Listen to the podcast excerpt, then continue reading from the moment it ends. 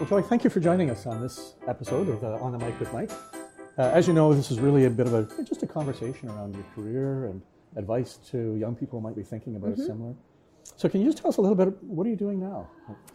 Um, I'm the Vice President Research and International at Simon Fraser University, and in that role, I help support research uh, across the university and all disciplines across all of our faculties, making sure that they our researchers have the supports they need to be successful.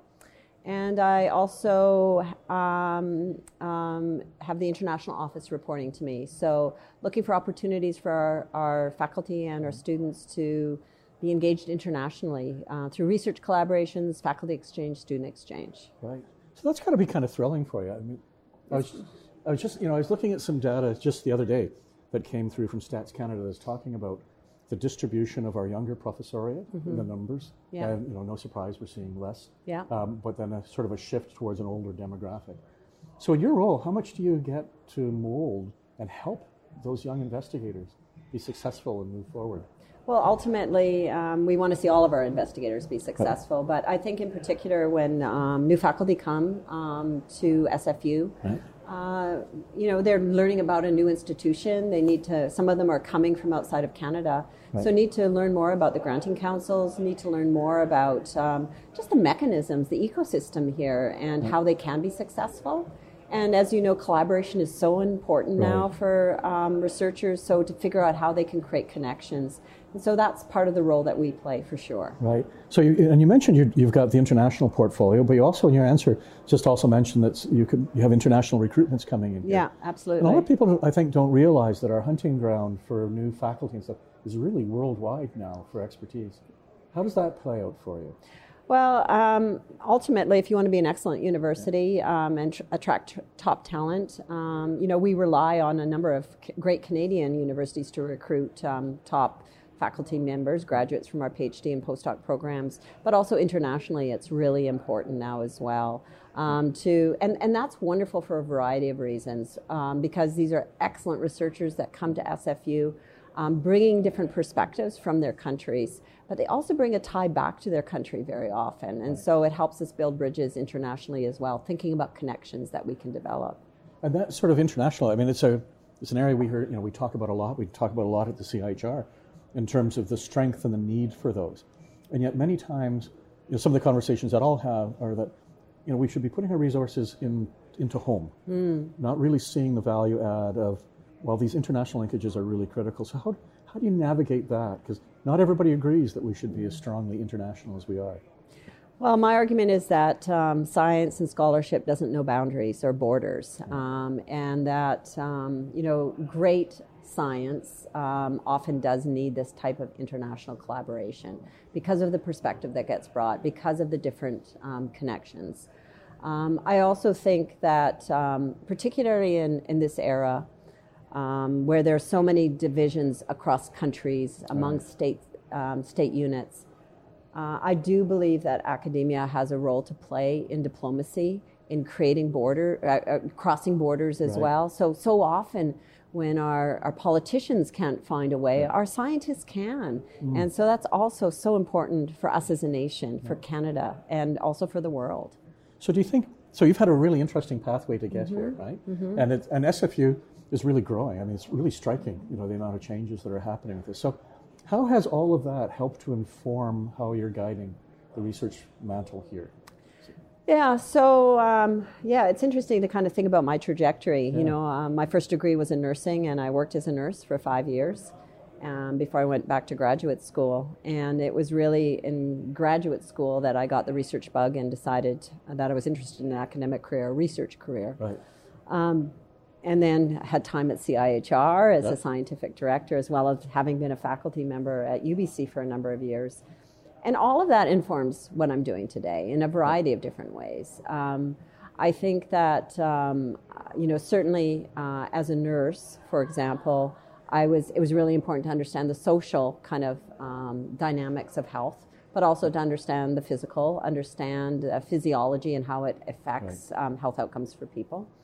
Um, so, kind of being a, already um, in my professional, early professional life, having to think both about the biopsychosocial elements, situates me to talk to a variety of different scientists. Right. And then um, I'd say my own, um, it's important to have been a researcher myself and a productive researcher myself to understand what it's like to build a Right, right. program of research, to have been rejected, um, you know, many Yes, times um, yes. in the, from a granting council or from a, a, a paper that's been um, submitted for publication. All of those experiences inform um, how I see my role today um, because it gives me a lot of compassion Right. um, for the research community. I do see where the opportunities lie as well because of that. And um, I would say also, and kind of coming back to CIHR, it was really as a scientific director at CIHR that I also really learned strategy, um, learned about the ways in which we need to build platforms, build opportunities um, for our research community.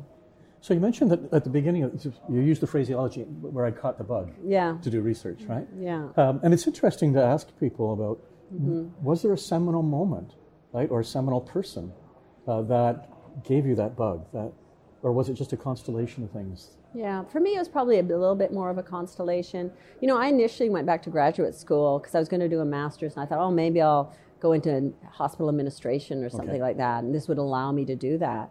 Um, and it was really, um, I did my uh, master's and PhD at the University of Alberta, and it was really kind of a, a, a bit of a magical time. They were just starting the very first PhD program in the country in nursing. Yes, okay. So just you know, being part of that, there was a lot of excitement and um, really amazing scholars who were inspiring in terms of thinking about the opportunities um, for health research, for nursing research as well. And I just saw so many possibilities. Right. Um, so it was really that that constellation of really exciting times that made me think and, and understand what the possibilities would be. So that's interesting because, you know, as we're starting to look at new uh, training programs, right?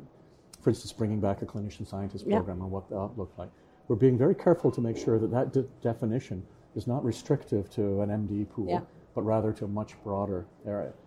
But I'm, what I'm still finding, and particularly a lot of my colleagues are within the nursing field, is this concept that there is a part of nursing which will lead to academia and research mm. and then success in that is still, yeah, but that's kind of unusual. Mm. Right? It doesn't happen very often. Mm-hmm. Um, so, what would you say if you had a group of nurses, students, who are with you right now and, and wanted to know what would your advice be thinking about a career like yours or thinking about what are the academic drivers that I could get into going through nursing? Yeah, I think that so often, and, and this is why I went into nursing, is I wanted to, uh, I was really interested in um, serving the public. Um, I had a lot of compassion for people who were ill. I really was interested in health issues, and I think that's the initial motivation. Um, but um, I think a lot of um, people who go into nursing now also are really interested in the career opportunities, and they don't, as to your point, always think about the opportunities um, in terms of research. Right. And so, so I think there's a few things that need to happen. One is I think we need to introduce, um, you know, it's important to have role models out there, and um, so that that's important. I, and I think there's a lot more embedding around um, thinking about research evidence, thinking about research in all of our nursing curricula now. And um, I, I do think, um, you know, to see those pathways. I mean, that's why nursing is such a great career right now, is that there are so Yeah, many right. pathways and so many opportunities. Yeah. So, So if you were, you know, if you were in a position of thinking about what would I have done differently, right? And, and we all do this at some point. Yeah. Look back on it. Um, is there anything you might have done differently to to prepare you for where you are now? well, to you know, to prepare me Prepare for for where now. I'm- And the second question will be, and if you did something Yeah. else. You know, I don't. It's interesting. I mean, um, I don't know any five-year-old who wakes up and says, "I want to be a vice president research and international when I grow up." It's kind of not, you know, uh, Not a highlight. Not, yeah, it's and it's not like because like who would think about doing that, right? Right.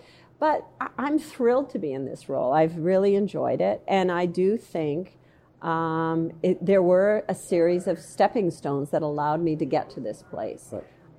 Could there have been other stepping stones? Maybe. Right.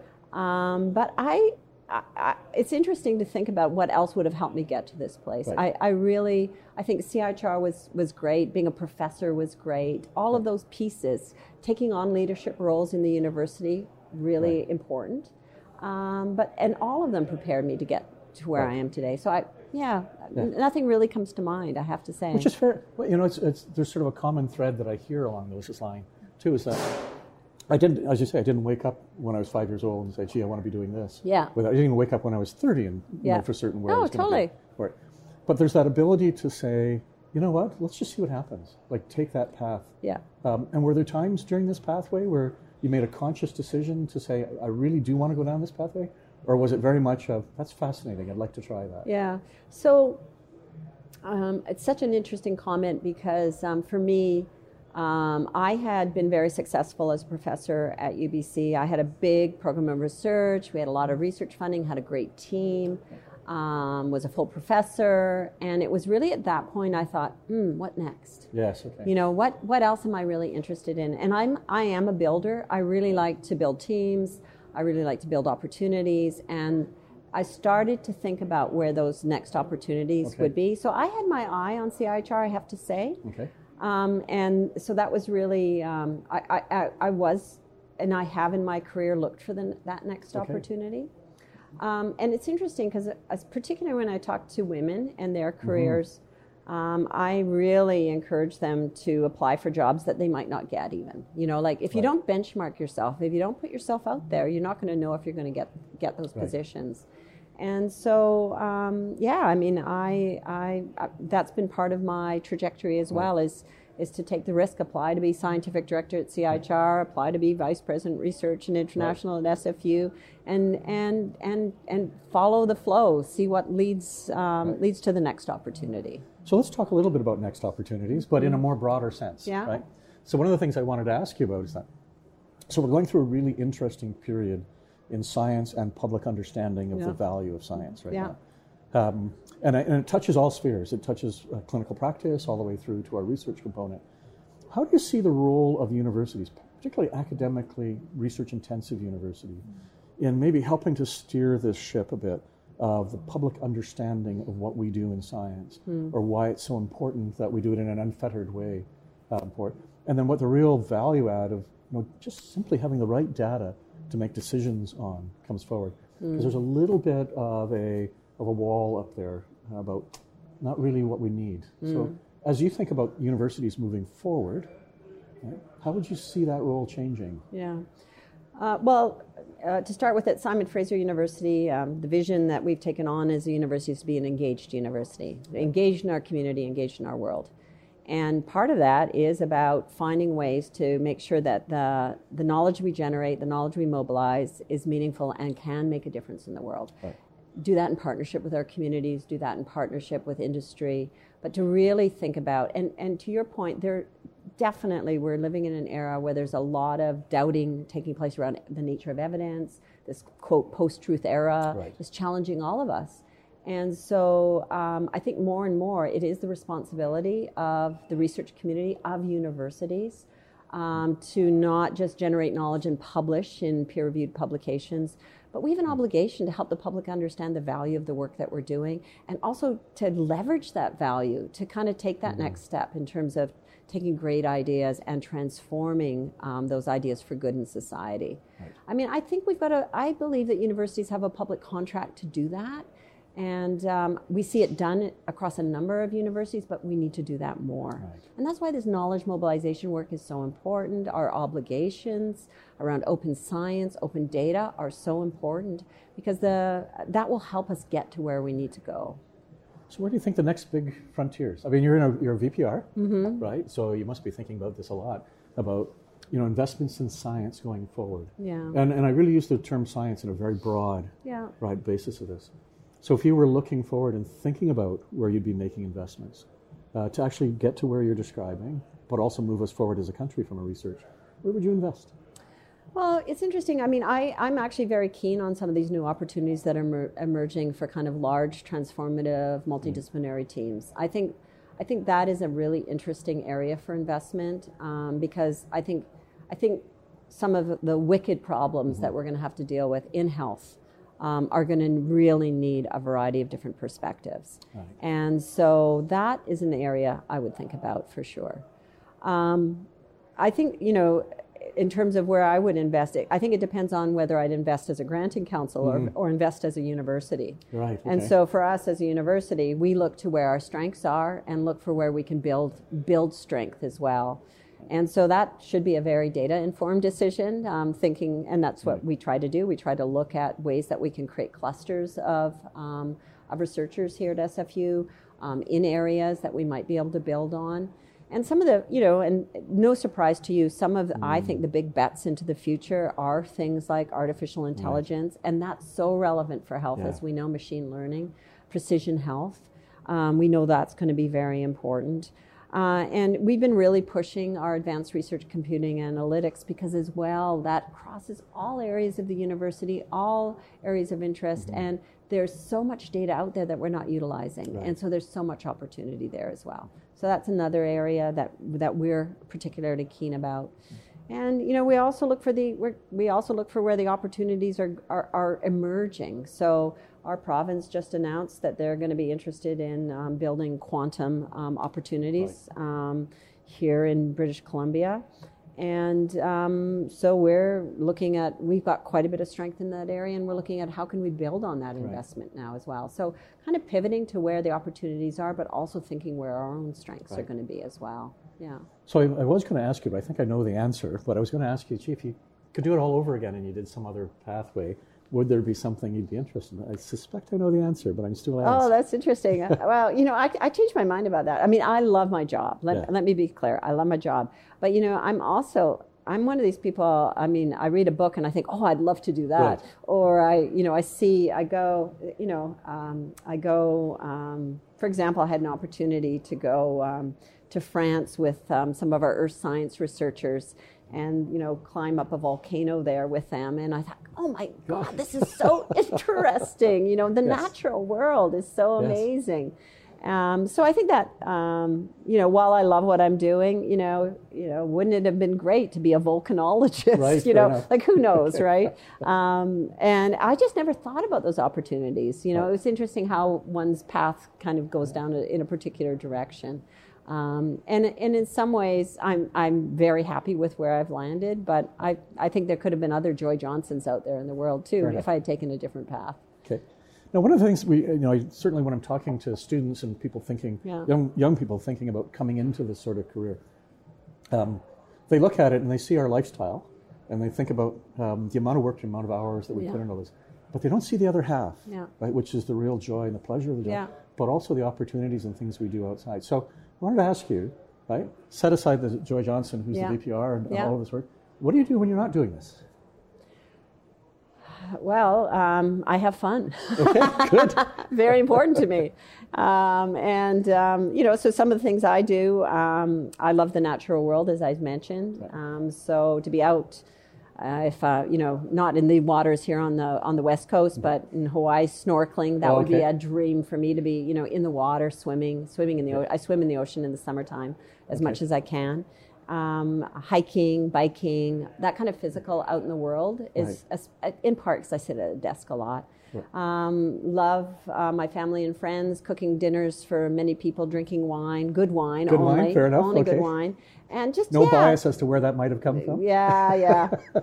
uh, yeah. Not. Did you hear about the the, the they're taking wine to uh, uh, into space to see how it ages? Anyhow, that's a whole other really? story. No, I did not know Unbelievable. that. That was on the news today. Anyhow, uh, yeah. So I mean, I feel I have a very full life. I love to read, um, um, read all sorts of things, and um, yeah, um, yeah. I feel like I've got a very full life and a satisfying life. Great. Okay, so there's a question I do love to ask at the end of all of these interviews, Yeah. right? And that is if you had an opportunity to talk to anybody, I don't care when, how historically or whatever, who would you talk to and why? It's interesting. Um, uh, I, I thought this question might be coming, Yes, and I yeah. and, and initially I thought, oh, um, it should be re- relevant to my career, and um, I might change my mind. No, I'm not going to change my mind about it. Um, I, I actually do believe that Florence Nightingale is the person I would be very interested in meeting, and um, you know, she's considered the founder of modern nursing. And she was courageous. I mean, just imagine a woman, um, a very, you know, educated, um, upper class woman going out to the Crimea, uh, out to the war zone, um, and um, serving um, the soldiers who were wounded, but also a brilliant statistician. I did not know that. Um, Yes, a brilliant statistician developed some of the very early statistical methods and never credited for that either. Um, and also um, a public health genius, um, thinking about contagion, thinking about what needs to take place to help people be as healthy as possible, thinking about the environment, like wrote actively about the environment. So that I'm, you know, what made what made her be who she is. And so I, yeah, and I think she's very often misread and misunderstood. So she would be a person. And is that what you would ask her? What made her? Yeah, like what you know? How did you how did you find your path? You know, um, and how did you think through the methods that you developed? I mean, that's interesting. Yeah, Well, fascinating. Mm-hmm. It won't happen, but it's you a never great know. question. It Yes. is a great question. Joy, thank you so much. You're very welcome. us. My pleasure. My pleasure. Best of luck as you go to the next step, whatever it might be. Thank you so much. Yeah. Thank you. Thank you. All right, that's it for another episode of On the Mic with Mike. I look forward to chatting with you again. Thank you.